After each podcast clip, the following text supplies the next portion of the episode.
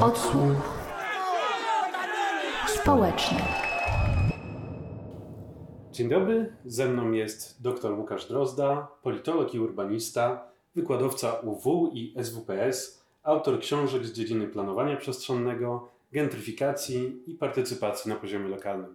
Dzień dobry. Łukasz, zaprosiłem Cię dzisiaj, żeby porozmawiać o tym, jak nasze miasta radzą sobie z problemem samochodów. A radzą sobie źle. Chociaż no, może się okazać, że radzą sobie na przykład bardzo dobrze. Czy możemy powiedzieć, że w naszych miastach rządzą samochody? Ja myślę, że absolutnie możemy powiedzieć, że w naszych miastach, miastach rządzą samochody, chociaż dałbym tutaj mały przypis, mówiąc raczej o kierowcach, bo to też jest istotna semantyczna różnica. I częstokroć mówimy o autach, mówimy o samochodach, które dominują w przestrzeni publicznej, co pozwala tak jakby zrzucać tę winę e, z kierowców. Samochody same w sobie nie jeżdżą. No są takie pomysły, żeby same sobie jeździły, ale samochody autonomiczne też są projektowane przez określonych ludzi i służą interesom określonych ludzi. Nie są e, bytami w pełni autonomicznymi, w pełni podejmującymi decyzje za samych siebie. Nawet napisałem kiedyś artykuł pod tytułem Dykta Dyktatura kierowców. Wprawdzie nie ja wymyśliłem e, ten tytuł, ale bardzo się z nim zgodziłem, kiedy mi go zaproponowano, mówiąc o tym, jaką, jak istotną rolę odgrywają e, samochody i osoby je prowadzące w przestrzeni zurbanizowanej. Niedawno, kiedy ustaliliśmy program pewnych zajęć dla studentów na jednej z uczelni związanych ze studiami miejskimi, to jedna z koleżanek, z którymi razem współpracujemy w ramach zespołu wykładowców tam pracujących, wspomniała o tym, że właściwie można powiedzieć, że samochód jest najważniejszym czynnikiem wytwarzania przestrzeni. Czyli to, co kształtuje nasze otoczenie, świat, w którym żyjemy, w Polsce, a zwłaszcza w polskich miastach, w największym stopniu kształtują samochody. No właśnie, czy mogę Ci teraz wyjść słowo i zapytać się, jak to się stało? Co, co do tego doprowadziło, że pojawiła się ta, tak jak mówisz, dyktatura samochodów, mhm. dyktatura kierowców, przepraszam, mhm. dyktatura kierowców.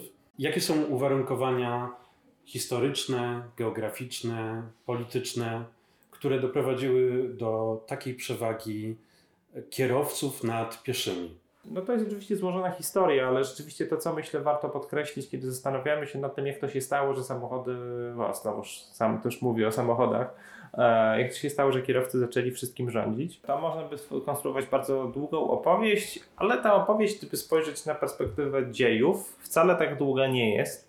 I chociaż dzisiaj traktujemy jako pewną oczywistość i wydaje się nam absolutnie niewyobrażalne wprowadzanie jakichkolwiek ograniczeń dla samochodów i każda próba regulacji ruchu, ruchu samochodowego, każda próba ograniczania E, budzi skrajny sprzeciw, włącznie z oskarżeniami o, o stalinizm, bolszewizm i wszelkie inne urokliwe epitety e, kojarzone z tym, że ktoś, kto chce mniej, mieć mniej samochodów, to na pewno chciałby zaraz prowadzić gułagi i w ogóle e, nie wiadomo jakie obrzydlistwa wyczyniać i jak ograniczać wolność. Samochód stał się symbolem wolności. Samochód stał się symbolem wolności stosunkowo niedawno, niezależnie od tego, czy mówimy o dziejach całego świata, czy o dziejach Polski. Z perspektywy świata no, jest to dopiero wiek XX, kiedy samochody się upowszechniły. To tak naprawdę y, nie, nawet nie sam początek wieku XX. Z perspektywy Polski e, można powiedzieć, że takim naprawdę istotnym aktorem e, procesu wytwarzania przestrzeni auto staje się dopiero w roku, w, no jakoś w latach 80 kiedy na tysiąc mieszkańców przypadało około 200 aut i one wtedy rzeczywiście stały się całkiem powszechnie dostępne.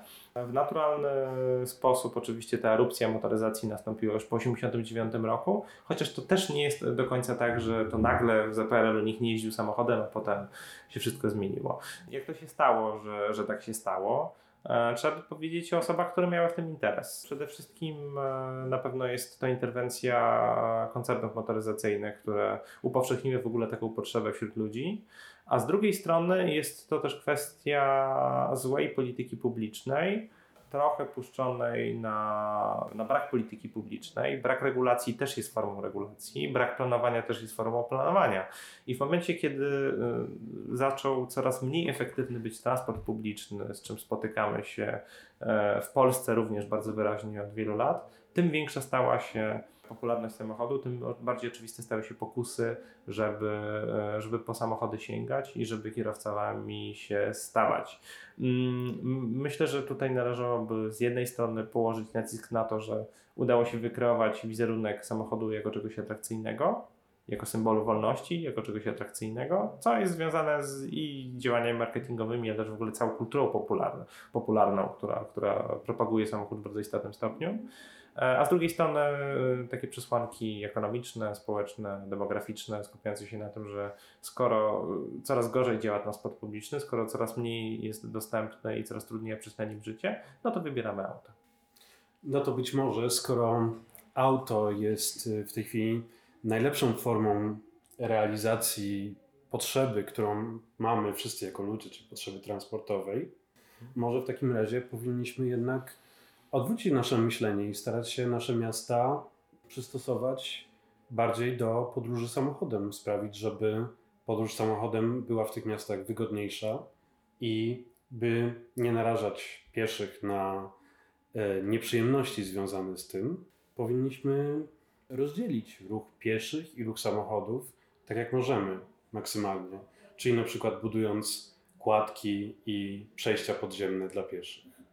Z przejściami podziemnymi, e, bo oczywiście to w tej chwili wpisujesz się w rolę adwokata diabła, który zachęca do, tak, oczywiście. do pewnego ok okropnego programu. Staramy który... się przedstawić trochę z drugiej perspektywy ten problem, o którym rozmawiamy. Mniej więcej od, myślę od lat 60. można by mówić o tym, że w latach 60. pojawiły się pewne jaskółki zmian e, w państwach zachodnich, kiedy tam zwrócono uwagę na to, że problemy z motoryzacją występują i przyjmują no, no, bardzo duży zasięg. W Polsce zresztą też o tym e, pisano. Gdyby przywołać na przykład socjologa miasta Aleksandra Walisa, to już w latach 60.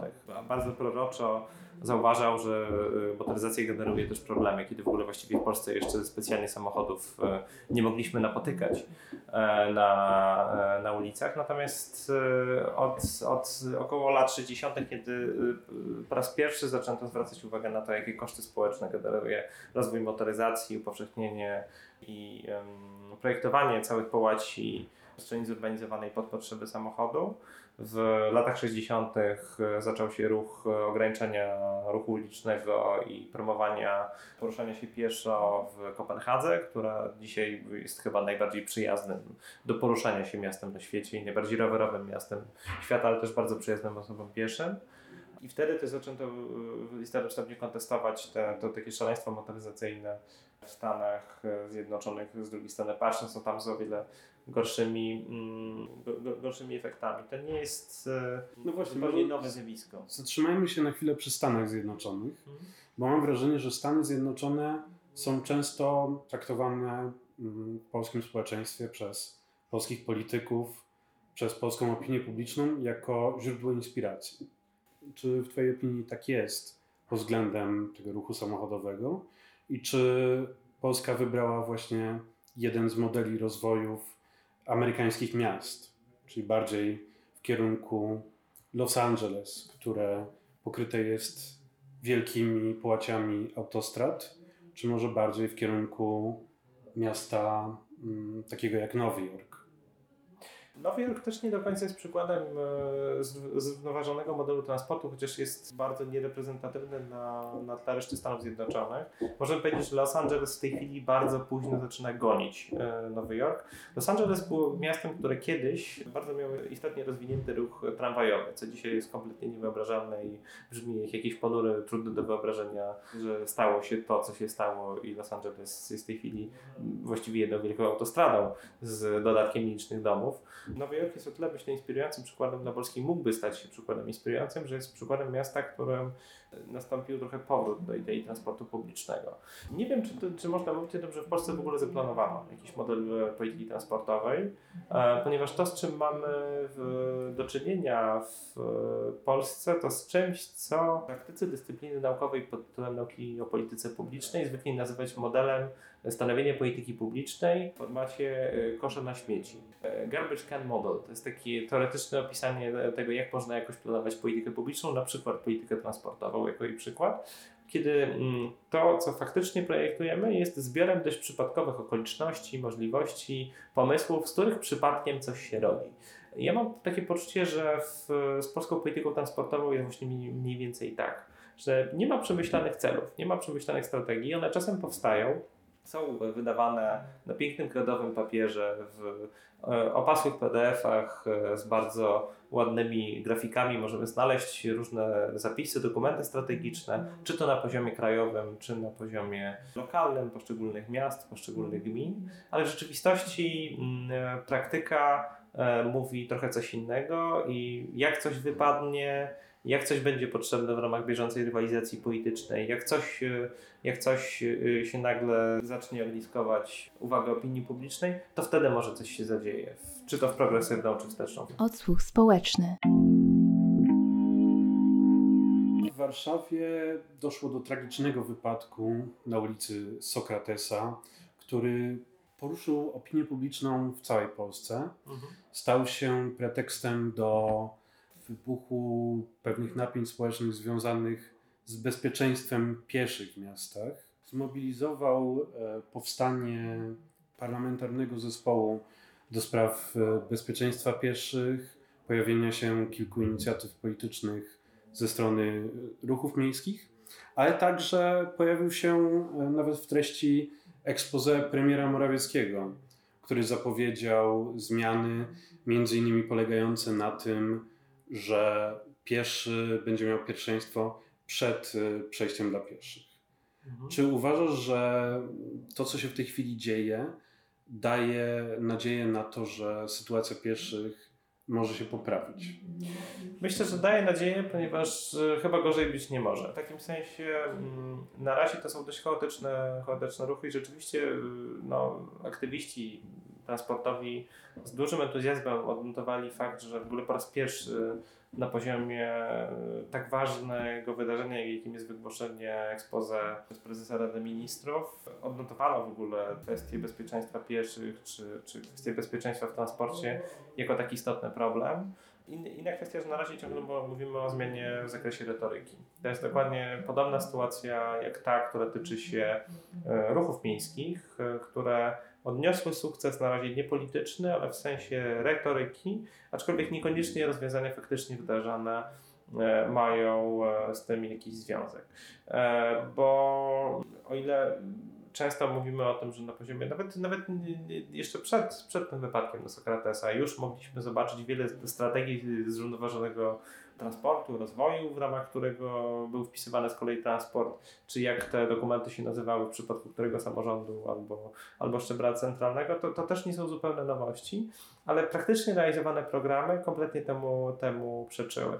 Myślę, że w tej chwili zaczę, zaczęło rzeczywiście docierać do masowej świadomości społecznej i zwykłych ludzi, i urzędników, i, i mediów, i wszystkich innych osób, które mają wpływ na to, jak kształtuje się debata publiczna i co, co, co dzieje się w ramach decyzji politycznych i, innych, i wszelkich decyzji urzędniczych.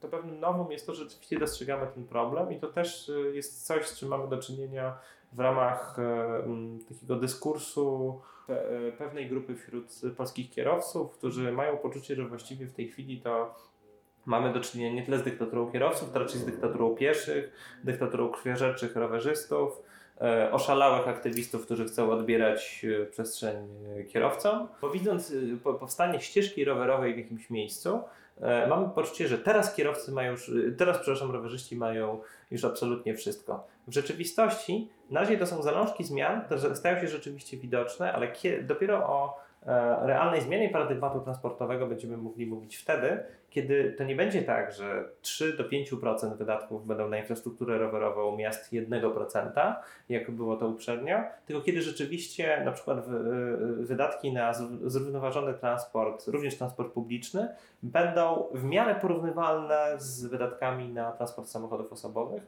to ciągle nie jest jeszcze możliwe do osiągnięcia w świetle tego, z czym się spotykamy na co dzień. Chciałem wrócić do kwestii tego, że w końcu samochody są nam w życiu codziennym niezbę często niezbędne.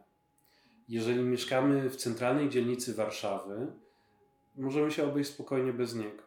Ale jeżeli mieszkamy już pod miastem, jeżeli mieszkamy w mniejszej miejscowości, jeżeli nawet mieszkamy w niektórych częściach Warszawy, takich jak Białołęka, samochód okazuje się być bardzo potrzebny do prowadzenia codziennego życia. W dojazdach do pracy, robieniu zakupów, prowadzeniu życia rodzinnego czy towarzyskiego. Jednocześnie aktywiści domagają się e, od kierowców coraz większych ustępstw. Na przykład, e, idąc tutaj na nagranie, widziałem ulicę, na której mm, zgodnie z prawem żaden z samochodów parkujących na ulicy nie mógłby się de facto zatrzymać. Wszystkie samochody parkowały na chodniku, żaden z nich nie zachowywał przepisowego półtora metra przestrzeni na chodniku. Teoretycznie. Półtora metra to, to, to, to, jedno, naprawdę pasjonującym z kolei e, ograniczeniem w sensie jego formalnego istnienia i rzeczywistego nierespektowania ani na jotę jest kwestia parkowania na przejściach dla pieszych, to jest kompletnie nieegzekwowane przez żaden rodzaj służb porządkowych. Pojawia się jako temat w kampaniach społecznych, ale E, nie budzi e, kompletnie zainteresowania ze strony czy, czy to mediów, czy, czy mieszkańców. Jest to absolutnie akceptowana, powszechnie, powszechnie przyjęta praktyka. Tak, oczywiście. E, natomiast czy te ustępstwa, których domagają się ruchy miejskie, na przykład zakaz parkowania na chodnikach w ogóle, czy to nie są rzeczy, które idą za daleko? Mm, myślę, że nie idą za daleko, bo tak jak sobie mówiliśmy o tym, historia urbanizacji światowej ma to do siebie, że samochód pojawił się w niej dopiero około 100 lat temu. Nieco ponad, na masową skalę nieco mniej niż 100 lat temu, na masową skalę w Polsce tak naprawdę jeszcze później. Samochód nie jest niezbędny do życia zdecydowanej większości mm, obywateli, chociaż też należałoby tutaj wyraźnie postawić różnicę między obszarami miast i e, obszarami bardziej peryferyjnymi. Nie chciałbym mówić obszarami wsi, bo to jest bardzo złożona sprawa. Nie chodzi tylko o wsie, też często o mniejsze ośrodki miejskie, w których przypadku wykluczenie transportowe ma dużo szerzej e, zakrojony charakter, jest dużo poważniejszym e, problemem. Niewątpliwie są grupy, które w większym stopniu e, odnoszą korzyści z tytułu motoryzacji są też grupy, którym ona jest realnie bardziej przydatna. Na pewno osoby z niepełnosprawnościami zaliczają się do tej grupy ludzi. E, osoby z niepełnosprawnościami wedle niektórych statystyk to jest nawet około 10% populacji. Natomiast nie przeceniałbym tej kwestii, ponieważ nawet przepisy bardzo ograniczające korzystanie z, z aut w przestrzeni miejskiej i w ogóle przestrzeni zurbanizowanej nie, nie, nie są tak naprawdę wymierzone w, w te osoby. Osoby dysponujące kartami parkingowymi, czyli e, osoby dotknięte takimi niepełnosprawnościami, które realnie przyczyniają się do ich wykluczenia transportowego, mogą e, w znacznie większym stopniu korzystać z samochodów w przestrzeni miasta, również na przykład wjeżdżać na, na zakazach w różnych miejscach. E, e, mało jest ludzi, którym e, samochód jest rzeczywiście niezbędny, zwłaszcza jeżeli mówimy o miastach. Mało tego, z samochodu czasem trudno korzystać, jak na przykład ma to miejsce w przypadku czasowych niepełnosprawności, takich jak złamanie nogi czy, czy, czy jakaś inna kontuzja, jaka się może nam przydarzyć. Takim osobom potrzebny jest przede wszystkim transport publiczny. Co też istotne jest to to, że w przypadku miast kierowcy stanowią mniejszość. Udział w podziale zadań przewozowych, czyli takiej statystyce, która mówi o tym, jakimi środkami transportu poruszamy się najczęściej, pokazuje, że zwłaszcza w obszarach tak zwanego inner city, po polsku pewnie określili to mianem obszaru śródmiejskiego, udział samochodów jest mniejszy, udział prywatnych aut jest mniejszy niż E, osób poruszających się transportem publicznym, a jeżeli jeszcze to poszerzyć o grono osób, które poruszają się pieszo, ciągle takie są, nawet, nawet w naszych miastach. Ale jednocześnie e, statystyki... to, to statystyka wygląda jeszcze inaczej. Ale jednocześnie statystyki pokazują nam, że y, ten udział stopniowo y, zwiększa się na korzyść ruchu indywidualnego samochodowego. Wynika to z wykluczenia transportowego, wynika to, to z nieatrakcyjności transportu publicznego, wynika to też z y, rosnącej rozległości przestrzennej e, miast, to wynika z nieodpowiednio planowanej polityki mieszkaniowej, która też opiera się często na tym, że, że po prostu jej nie ma, brak regulacji też jest formą regulowania, która, przyczyny, która nie przyczynia się do większej koncentracji osadnictwa, zachęcania ludzi do podróżowania na mniejszą skalę, tak aby na przykład w ogóle nie musieli daleko jeździć, w związku z tym nie mieli pokusy poruszania się samochodem. To też jest związane z nieodpowiednim planowaniem usług publicznych, które też nie są blisko naszego domu, a przez to znowuż y, większą mamy ochotę pojechać samochodem, żeby załatwić jakąś istotną dla nas sprawę, etc., etc. Odsłuch społeczny. Czy priorytet dla samochodów to jest coś złego, z czym należy walczyć? Czy należy promować y, transport zbiorowy? Czy należy się sprzeciwiać temu dyktatowi kierowców, o którym mówisz? Czy ten dyktat kierowców to jest coś, co niekorzystnie wpływa na miasto, na życie obywateli w miastach? Czy może jednak korzystnie, dając im większe poczucie wolności, nawet za cenę spędzania większej ilości czasu w korkach, w samochodzie, przejeżdżając od domu do pracy i z pracy do domu? Rewersem dyktatu kierowców e, jest bez wątpienia wykluczenie transportowe, ponieważ jeżeli ktoś dyktuje innym warunki, no to ktoś na tym traci. Mm, wykluczenie transportowe to sytuacja, w której jesteśmy pozbawieni e, dostępu e, do efektywnego środka transportu. To sytuacja, w której mm, nie tylko mamy problem z tym, aby gdzieś dojechać, ale to jest też, znaczy z tego problemu, że nie możemy gdzieś dojechać, wynikają kolejne problemy, które stopniowo się nawarstwiają. Z perspektywy samych społeczności czy, czy, czy jednostek moglibyśmy mówić o gorszym dostępie do usług publicznych, z perspektywy w ogóle wszelkich usług, tak? do gorszych możliwości rekreacji, gorszych możliwości wypoczynku, gorszej opieki zdrowotnej, gorszej edukacji i mniejszych e, szans zawodowych. E, wykluczenie transportowe e, to też kwestia tego, że jeżeli korzystamy z na przykład bardzo rzadko kursującego pociągu, którym znajdujemy się w sytuacji ściśniętych sardynek, które udają pasażerów, to kiedy wylewamy się w końcu na peron i biegniemy do miejsca, miejsca pracy e, spóźnieni, spoceni, wściekli, jesteśmy też mniej atrakcyjnym pracownikiem, e, jesteśmy mniej efektywni w pracy, e, mamy mniejsze szanse rozwoju i tak dalej, i tak dalej. Z wykluczenia transportowego wynika wiele kolejnych elementów, które tylko pogłębiają ten problem.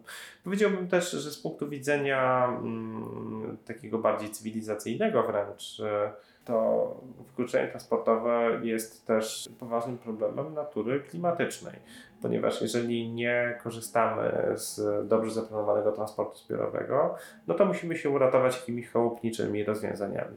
Niekoniecznie mm, e, osoby, które utracą dostęp do lokalnego pociągu albo, albo nie będą wyposażone w atrakcyjną alternatywę transportową, wybiorą samochody, które są w najmniejszym stopniu emisyjne, raczej kupią e, osławiony szrot przybyjeżdżający do nas z Niemiec E, w postaci używanych, rozwalających się mm, samochodów, które kompletnie e, destruktywnie wpływają na naszą przestrzeń, chociażby przez produkcję spalin, zwiększonego pyłu nośnego, z którego z kolei nie rozwiążą ani auto autonomiczne, ani, ani elektromobilność, jak intensywnie promowana przez, e, przynajmniej w sferze deklaracji, przez nasze obecne władze.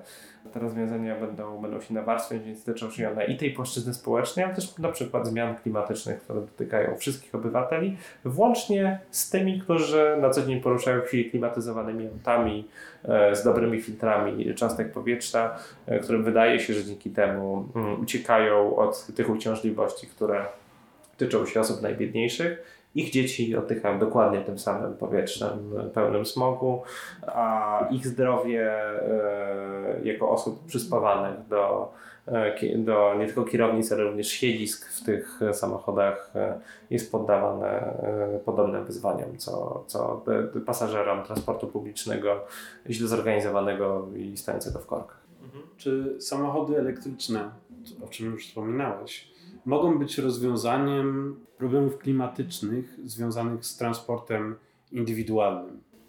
Znaczy, e, samochody elektryczne są prawdopodobnie jednak mniej szkodliwe niż auto spalinowe, ze względu na to, że e, łatwiej e, no, no, znika kwestia problema, problemu związanego z paliwami dla, dla, dla takich samochodów.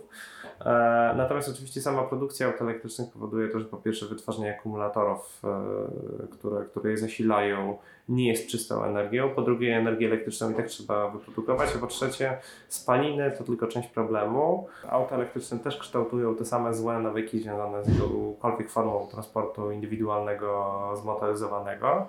Pasażerowie są mniej zdrowsi, pod- mogą potencjalnie stanowić niebezpieczeństwo w ruchu drogowym, zwiększają e, emisję innych elementów niż spaliny, a przede wszystkim pyłu, pyłu nośnego, dzięki któ- któremu, przez który powietrze w naszym otoczeniu jest e, też złej jakości e, i tak dalej, i tak dalej. E, No i, no i też nie, nie, nie likwiduje to problemu korków. Nawet auta autonomiczne, które mm, w takim technoutopistycznym nastawieniu mogłyby potencjalnie rozwiązać problemy naszej przestrzeni zurbanizowanej przez to, że można by organizować jakieś lepsze systemy współdzielenia tych samochodów i teoretycznie mogłyby zredukować e, e, liczbę mm, jazd w naszym otoczeniu, no to w rzeczywistości e, te, te, te pojazdy autonomiczne również powodowałyby, że wiele kursów odbywałoby się na absolutnie pustym przebiegu i w korkach mogłyby stać nawet samochody pozbawione pasażerów, co jeszcze by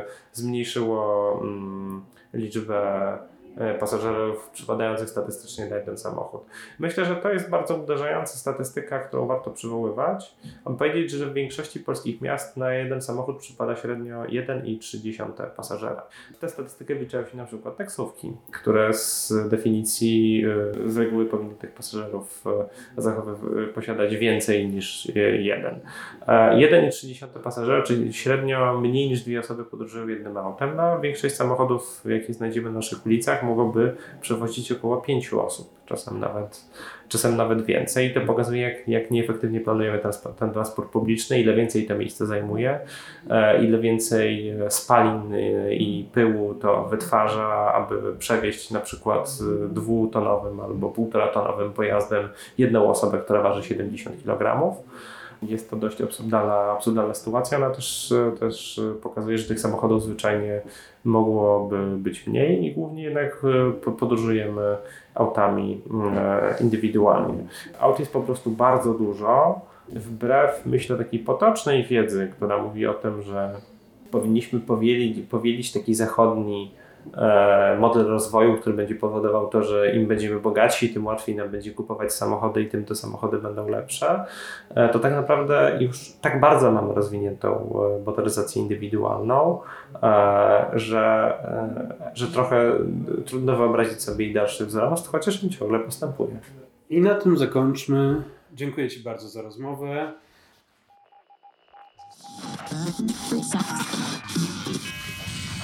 Odsłuch społeczny.